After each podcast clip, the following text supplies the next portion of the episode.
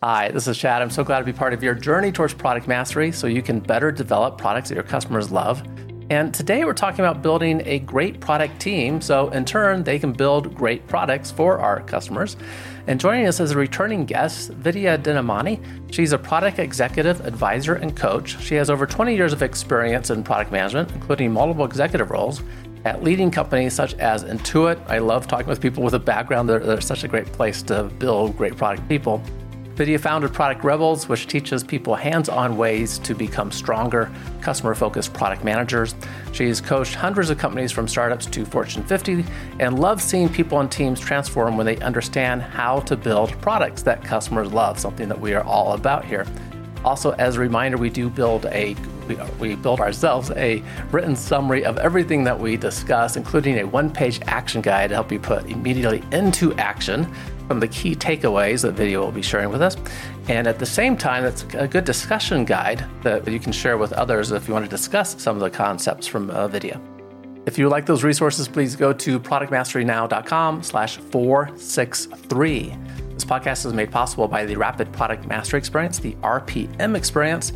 This helps product V Ps and others that are involved in leading product, product sort of groups and projects to really increase their performance together, working in alignment towards those North Star objectives. It builds trust and collaboration along the way as we go through this R P M experience. This really helps new teams to get established or uh, existing teams that are facing, facing a new challenge together. And it works best over the course of nine weeks. We meet seventy-five minutes each week virtually, and we go through seven essential product knowledge areas that really help everyone get grounded and in the process building this trust and collaboration. It's not like normal training. It is an experience that evolves as we go. Past companies have found it really helpful and, and useful to them. If you want to look into that yourself, please go to product mastery now dot com slash R P M. Vidya, thanks for being back with us again. Oh, I'm so delighted to talk with you, Chad. This is going to be fun. Likewise, it was wonderful last time. You brought great information. We didn't get a chance to talk as we were just getting ready for this, and the question on my mind was, what is going on with Product Rebels? So the, this group that you started a few years ago, and I don't have an update. I'm just curious what you've seen evolve. We have um, grown as a team and started to coach more. We've done a couple of things around uh, getting to assess and provide some feedback about what really, this is so perfect for the conversation today, what makes a great product team. And everyone is striving to be better. Everyone is striving to be more of a product-led organization. And every single one has some areas of great strength and there's some areas of um, opportunity. And so we've been doing some assessments. We've been coming in. We've been helping our product leaders and sometimes C E Os of earlier stage companies get some feedback, get some objective feedback on how is their team doing, and then help them with a heat map around, so let's focus here. And this is how, you know, because there's so many things to do. We've always got like a, a laundry list. Where can you focus and where's the biggest bang for the buck? So between coaching and doing some assessments, that's really what we've been up to since we last talked. Fantastic. Very good. And obviously, we'll share contact information later. But if people do want to look into uh, Product Rebels, how, how can they do that? I'd love for you to come to uh, product rebels dot com, and then you can reach out directly to me. Um, for your listeners, it's just Vidya at product rebels dot com, and I'd be happy to answer any questions. Okay. So so we, we got the little catch-up done. Thank you very much. Um, now, on to the meat of the discussion, which is, you know, building great product teams. Let's start with the characteristics. Uh, what do you say are the characteristics of a good product team that is able to create those great products for our customers? You know, I was thinking about this, and there's so many characteristics I could have talked about, but I want to boil it down to three and share what we look for primarily and what we strive for. These are some of the common areas where if this is missing, this is really going to get in the way of becoming great. So the first one of those is a customer mindset. And it's really easy to say those words. There's no one who will say, I don't want a customer mindset. No one who says, I'm, I'm not going to be customer first. But here's the key. Great product teams all understand the customer. So as much as we talk and coach product managers to fly that customer flag, to be really responsible for facilitating, for driving those conversations, great product teams are also as involved. And I want to give you a couple of examples of this because I think it's something culturally that's driven top down, and it really needs to be supported by beyond the product team. It needs to be supported by the company in order to enable a great product team. And so this is back at Intuit. One of the things that our G M did was he would come along when there was focus groups. He would come with his senior team and watch customers right alongside with us. And it set the tone, it set the example that the leader of, you know, at that time, the TurboTax division, I think was about six or seven hundred people. He would take time out of his day to watch customers. So if he could do this, every single person could. And one other um, example of this, this is a different company. And this was one of the ones that we were coaching. And what they would do is to ask every single person on their organization to do a ride along, to do a ride along with a salesperson or an account person, or actually with a customer, to physically get out of their chair, get away from their office, and go watch customers. And it was built in to performance. Every single person once a quarter had to be in front of a customer. And that, more than anything, drove the sense that we are customer-centric. And so for the product team, it's not once a quarter. This is where the engineer and leader would ask their engineers to go along with customers, ride along with the product manager in a way that everyone got a chance to do this pretty much every six to eight weeks. And setting that tone, setting that example led to everyone understanding the customer problem, everyone having empathy, everyone truly being on the same page when it came to, we know exactly who we're serving and why. So that was, that was one. I know I went long, but I get so passionate about because this is the this is one of the key things that um, anyone can do to become a great product team. And I'm so glad you started there, right? I've seen one extreme of this, which is an organization that uh, told all their product managers that they can't talk to customers anymore. Like, mm-hmm. that that sounds painful. That's the responsibility of sales. Like, we have different objectives here. So let, let's be clear about that. Uh, you might have a comment on that too. And my other example, I loved the opportunity to work for this global company. They had eighty something product managers. And I did my Rapid Product Mastery Experience, the, that R P M experience for them. And I asked the person that brought me in afterwards about what's the big difference that you've seen? And he said, Chad, we're an engineering organization. Most of the people that work on products have an engineering background. We used to start meetings with engineering specifications. That was the language that we spoke in. But what's the specs of the product requirements that we're working on? So now we all of our meetings start with, what does the customer need? We shift to that customer perspective. And I'm so glad you started there, that the customer mindset is something not just the product manager needs, yeah. but the product team needs as well. Absolutely. I love that. I love that they switched from what is the, the metrics or the dashboard, what are we looking at, what are the signals, to let's start with a customer. Let's start every meeting with something that we've learned or something that's new. Um, or just get inspired by a customer comment in, in, in lots of different ways. Right. I just think that's incredible. Fantastic. Okay, so that, that that's the first essential characteristic, customer mindset. Okay, let me go to number two. And there's been a lot talked about outcome versus output. And, and I'm sure you, you've talked about this, and it's part of the conversation that is happening. But I want to dig in a little bit deeper, because when we talk about outcome, we're talking about understanding what we're doing and laddering up the work that we do towards the business outcomes and the customer value outcomes that, that we need to serve. And a lot of the time when we go into teams, and they're good product teams, they're focused on metrics that sometimes are a little easier to measure. Sometimes they're connected with the delivery, much like the dashboard you just talked about with engineering metrics. What's the throughput? How many points? What's the velocity? These are all output. And a lot of the time, teams get like pushed into practice, into a discipline of thinking about output metrics because it is a little easier to measure. And we move away from really thinking about what value are we delivering. So one of the things that we look for, and one of the, thing, one of the characteristics, again, for a great product team is that they're all thinking about customer value as much as they're thinking about any specific output metrics that they're individually responsible for. And one example of this is we're big proponents of N P S, Net Promoter. I know that can be controversial and some people love it, some people hate it. But when we come in, if there is no customer value metric, it's often a good place to start because forget about the number itself, but it allows you to think about what am I trying to deliver? What customer value am I trying to deliver? And then understanding how to instrument the work that you do to be able to move the needle. So if you're focused on issues, if there's pain, if the, there's bugs, you're trying to move people to, to become essentially happier, not complaining, they're not experiencing the bug anymore, they're going to move the needle.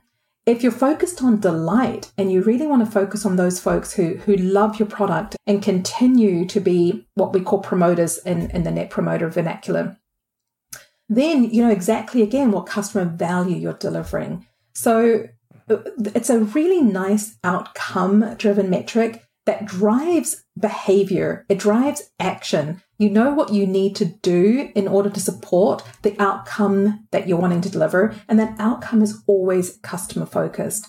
And so when everybody is aligned, when everyone is thinking in, in that way, and your engineer, your customer support person, your designer, we're all on the same page with the ca- customer value, the customer outcome. That is another characteristic when we've got everyone talking in the same way about that. So that's number two.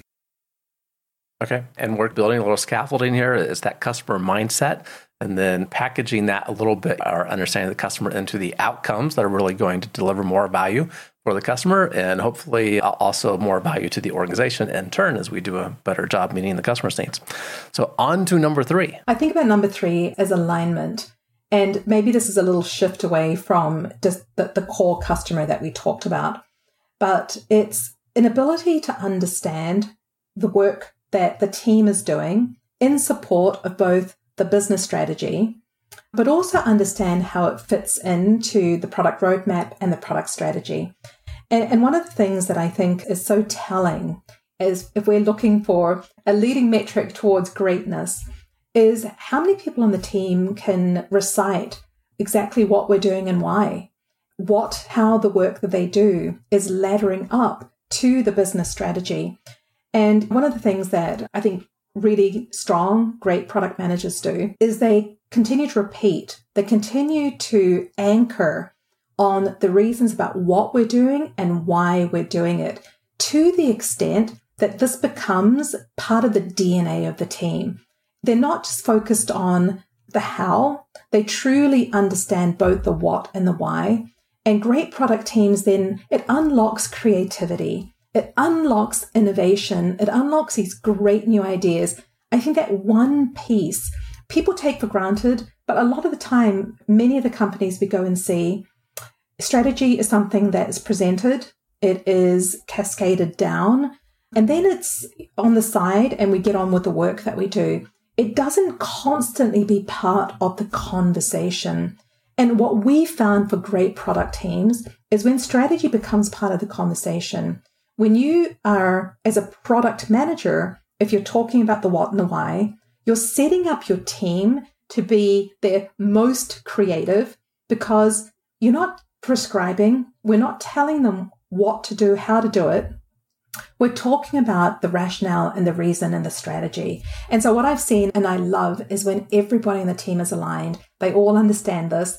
The product manager on the side is probably sick that you've done it enough when you're absolutely tired of saying it again. And you're like, I can't believe that no one hasn't memorized this. When you get to that place that it's truly part of the team's D N A, that they understand like where they're heading and, and then they really, again, can unlock how to get there. So maybe that's a little bit more unusual, but I've seen that as a characteristic of a great product team.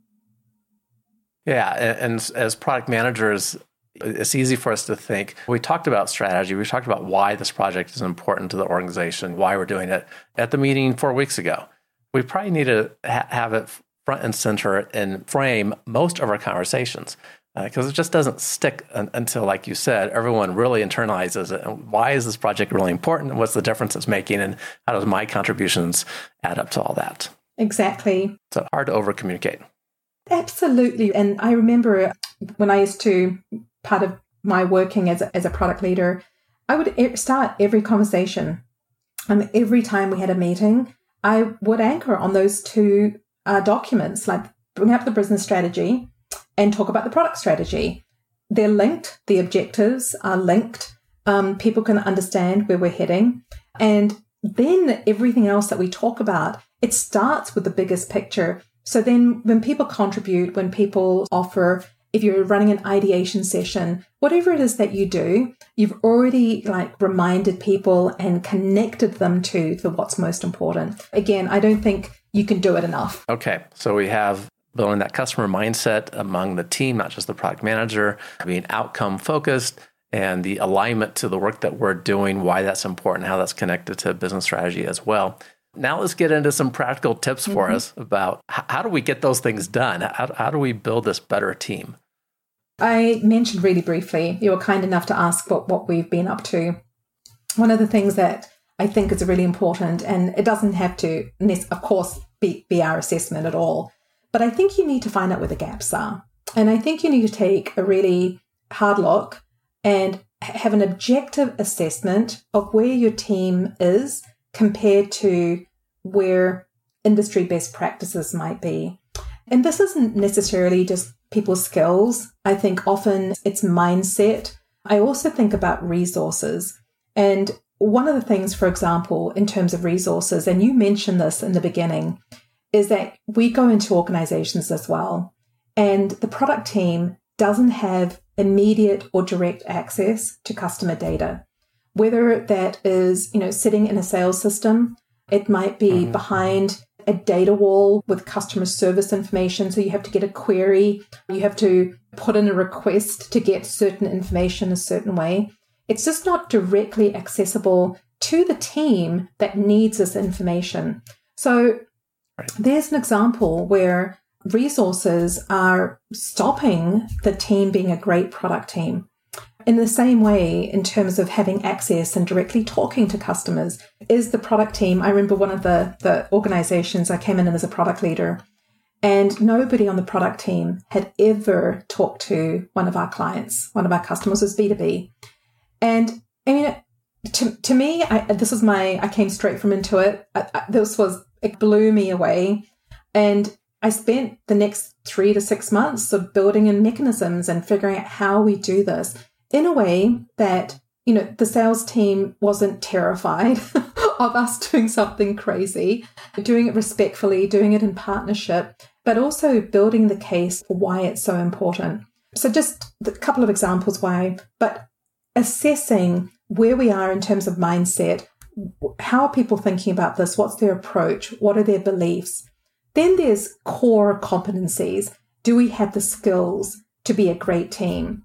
Do we know how to do research quickly? Do we know how to ideate? Do we know how to build alignment? That those are all skills. Do we know how to tell stories? So there's a set of competencies, and then there's a set of resources, which are the type of examples that I just gave you. So looking at this from these different angles, so it gives you a sense of like where you're strong and then where there's gaps. And every company that we've seen, and we we ran this with eighteen product leaders recently, and they ranged from fairly early stage all the way to really large companies, exceedingly large companies. Every one of them had a slightly different heat map. No one, no company ever is all bright. It's not all green. There's always pockets. And I think having that critical lens, like where is it that, that I want to focus? And then choosing as a product leader or as a C E O, if, if you're in a small company, understanding where you want to focus, just pick one area and dedicate resources and time to solving that one area. Now, like I think you and I would agree, there's a lot around just that customer mindset and access to customers, getting customer data. You know, there might be places where you can absolutely focus, but I think again, lifting back up to that, you know, twenty, forty thousand foot level, looking at your organization, looking at what at product-led companies, and then figuring out where you start and not being overwhelmed if there's ten different things that you want to do. Really just like picking a specific area to focus. That's the path to getting to a great team. And then you just start knocking them off, just like any other backlog. Prioritize them and start working on it. Okay, so we, we get to product manage, manage the building of a great team. I want to go back to, you talked about just having access to customer data. Mm. And I would love an example, because I ran across so many examples when I've been talking to companies and talking to a group of product managers. And we discover there's someone in that group that, like, they're the expert on how do I get data out of Tableau and our C R M system and link it to this other database, right? They're the one person that knows. And no one else actually in the group even knows that person knows. Or someone over in marketing says, oh, we have all kinds of reports, but the product team knows nothing about these at all. What have you ran across? I'm laughing a little bit that it's sad, but the data is available. We just don't know about it usually. Yeah, it's either we don't know about it or we have to jump through hoops to get it. Yeah. And so all the examples that you gave, we we have seen. And I think some of the saddest are when you have to put in a request that goes into a financial analyst or a business analyst query line, and then you have to wait and you have to argue that it's important. And so this becomes something that then, the, I think the harmful piece of this is that because it's so difficult, there's a set of queries that just get created and then they just run because it's simpler to have something to run monthly or run weekly and spit out a report that you look at, versus truly having access to the data. And then we call it like we, you know, we, we at Product Rebels, we talk about sort of interrogating the data. We, we love sort of hunting for insight. But you can't do that if you're just given the same format over and over again. There's so many great tools that make it so easy for us to be able to, to look at the information. You don't have to be an expert anymore in, in understanding or be the, be the Tableau person on the team. But I think unlocking and having access to certain amounts of data, if the finance team or the business or the data team could do this and give you access that the product managers can directly or partner with someone who is an expert. Now, I remember one situation where we had an amazing data scientist on the team. And one of the, the, the hardest things was he wanted us to be able to articulate exactly what we wanted to see. And where we ended up getting to, which I think was so interesting, was us describing our hypotheses around what we thought the customer needed based on much more really qualitative, qualitative data. And then once we created a set of hypotheses, he could then go in and see, and he knew how to create and put the information together as a quant query. I think that was a much more complicated system. I think in this world that we're living in with large data models and all sorts of things being accessible, I think it's even more important to go back to what we think are our basics and have clear hypotheses, clear sort of understanding of the customer as something that we want to prove or disprove with data, and then figure out and have access to the information so that we can actually make a decision. That's a very good way of putting that. I, I like where you ended up with that data scientist example, right? I, I can appreciate the data scientist saying, tell me what you need. We have lots of data. I can find the data for you, but wrapping it in the hypotheses of what we think with the customer, what we think we know about them, what we think they would expect. That's a great way to partner with the data scientist. Okay, so we got some things about building a team. Anything else on that you want to hit right now? No, I think the only other thing I would say as a bonus in terms of building a team is think about end-to-end. A lot of the time, again, from a product perspective, we would say our expectation of a great product manager is that they are thinking about all the connective tissue, all the points. They're thinking end-to-end experience. But great teams, I think, bring those people along with you. It's not just the immediate team around our developers, our designers, but who else is in that support system? Who else is talking to the customer? The marketing team, the, the customer success team, your sales team. And then, and how do you all think about that end-to-end experience? So when we, from a product perspective, are changing something, we've got a group of people It's not on us. We've got a group of people that immediately thinks about that end-to-end experience. So that's the only other thing that I would say. For me, great product teams are really great organizations. They're great customer-centered organizations because, again, it becomes more natural to think about the end-to-end, and you're not just the only person who's trying to bring this type of thinking into the room. That's a good connection to the next question I want to ask you, which was, we're talking about product teams. Mm. Data scientists have come up so far. Who should be on this team? What roles are the team members on a good product team? This is, I think, the core, which is probably textbook, is you've got your triad. You've got your product manager, you've got your designer, you've got your developer. And a lot of the time, I think for SaaS products, for technical products, That that theory is something that a lot of teams strive for. It's the triad, and people build up all sorts of groups around it. But I think, to me, the answer is it's really, it depends. You know, what industry are you in? What, what are you trying to achieve? Who's your customer? I've had customers on my team because they are so invested in building the solution that I've actually had customers volunteer people who are dotted line members of our team, and they work with us. They actually, one team, one product we had, they flew out to do user acceptance testing because they were they felt like it was their product. So I think you need to go back to, what am I trying to deliver? What's the outcome? And then who are the key stakeholders that need to be core team?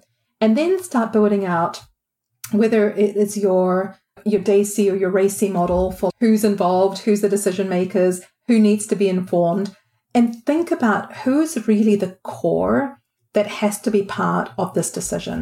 And so if you do include, you know, I, I sometimes you do include salespeople, you include account people, you include customer success people. It's not limited to just the core technical product team. It really depends on what you're trying to do, what outcome you're trying to deliver, and then who needs to be there to make this successful. So that is really how I think about customer teams these days. Whereas when I was working more on product, I probably would have come straight to the textbook, which is here's who we need and let's go. And without the three people, and they all have their part, they're all working together. But I think in reality, and, and lots of, we work a lot with healthcare, we work a lot with fintech, there are just more people involved in this team. Now, are they sitting at a desk? Are they coding? You know, are they designing one hundred percent? No, but they, to me, are an integral part of the team. So I start now with more like a stakeholder map. I think about who's the core, where's my customer, who do I need to achieve, and then who needs to be there, and then work with the people in the organization to make sure that I've got the people that I need to make this successful. Yeah, so I do it from a stakeholder management perspective, who really has a vested interest, the ones that are really going to be impacted by the decision, not just the onlookers that think this is interesting, you want to be part of it, but really impacted by the decision. And uh, think about building out the team from that perspective.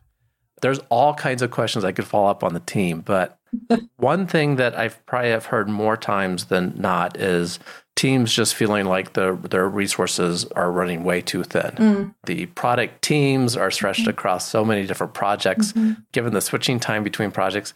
I really don't have time to make progress on anything. Mm. What do you put in place to measure the team performance in some sense so that the team themselves can say, oh, that's the thing that if we work on, that's going to help us improve as a team, and we're going to feel better about the value that we're creating for the customer, right? The like, I don't know if this is metrics or how you think about this, but how can we help that team reflect on their performance? A couple of things in, in terms of your question. What I first went to as you started this was, there's a lot of teams that are overworked, and there's a lot on their backlog, and yep. It doesn't stop. The flow of potential work to do is, is never ending.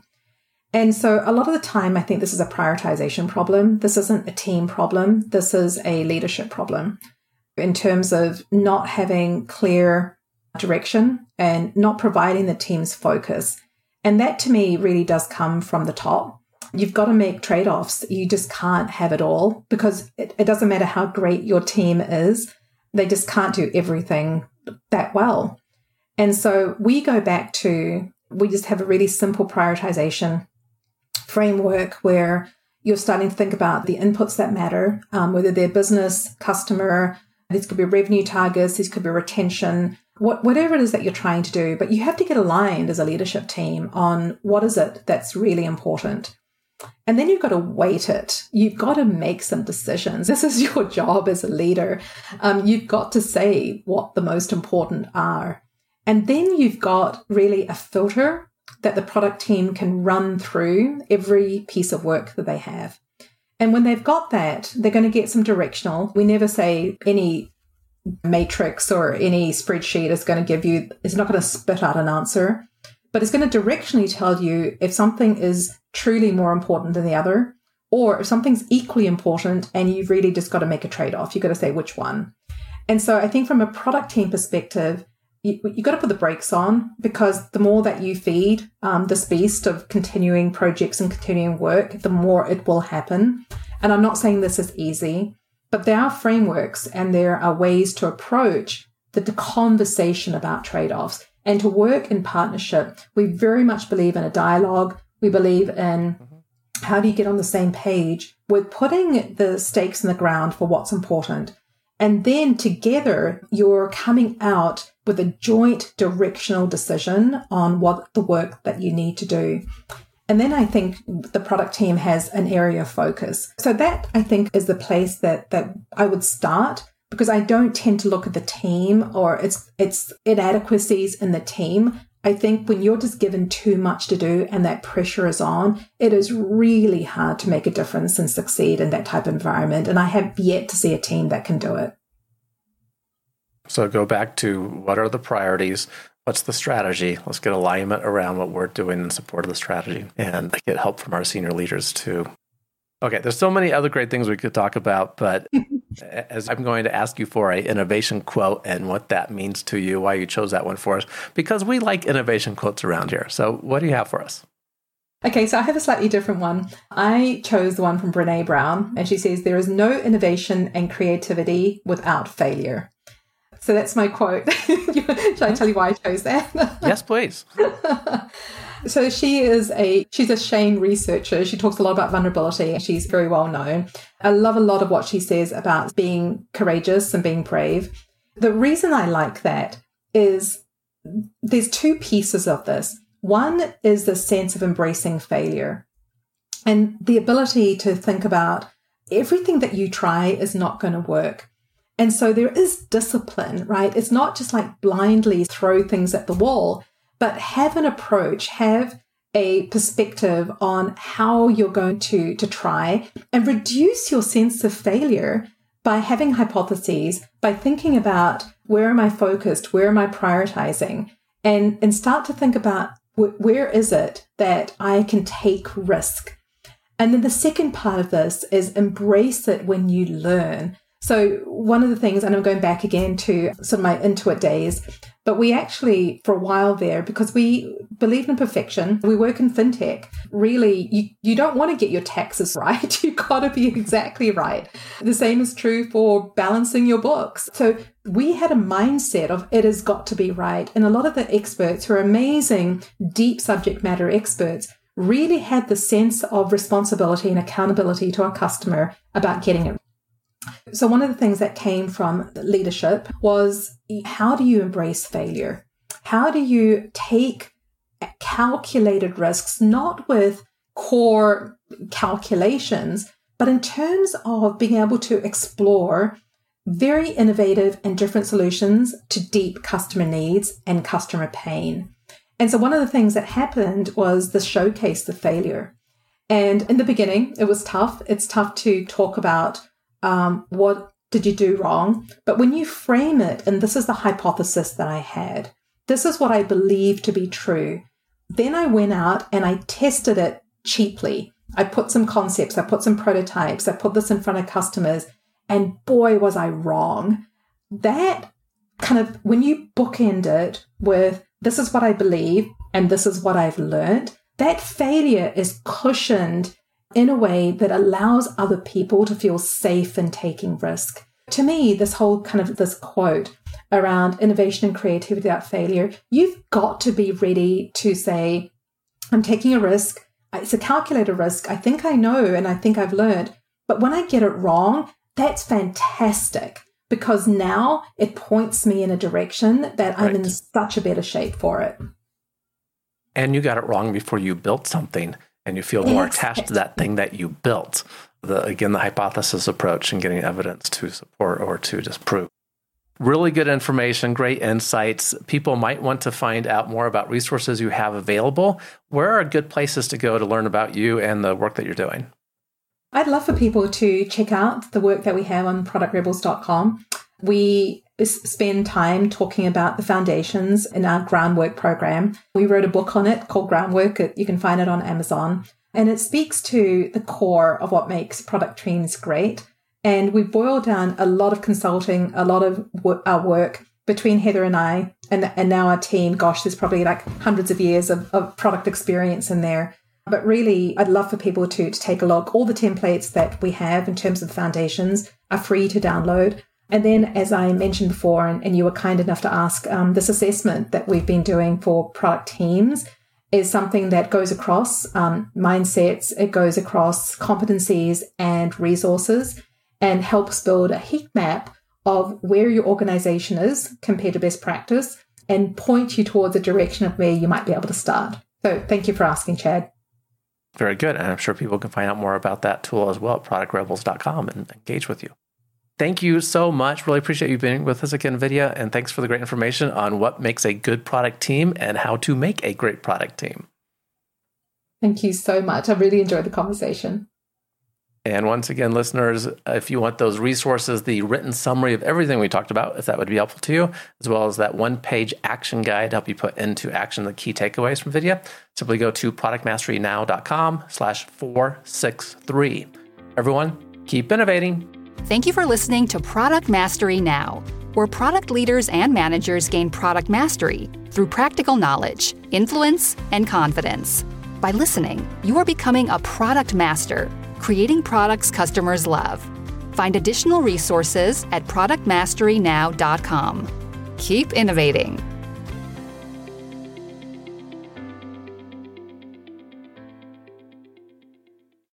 Lucky Land Slots, you can get lucky just about anywhere. Dearly beloved, we are gathered here today to... Has anyone seen the bride and groom? Sorry, sorry, we're here. We were getting lucky in the limo and we lost track of time. No, Lucky Land Casino, with cash prizes that add up quicker than a guest registry. In that case, I pronounce you lucky. Play for free at lucky land slots dot com. Daily bonuses are waiting. No purchase necessary. Void where prohibited by law. eighteen plus. Terms and conditions apply. See website for details.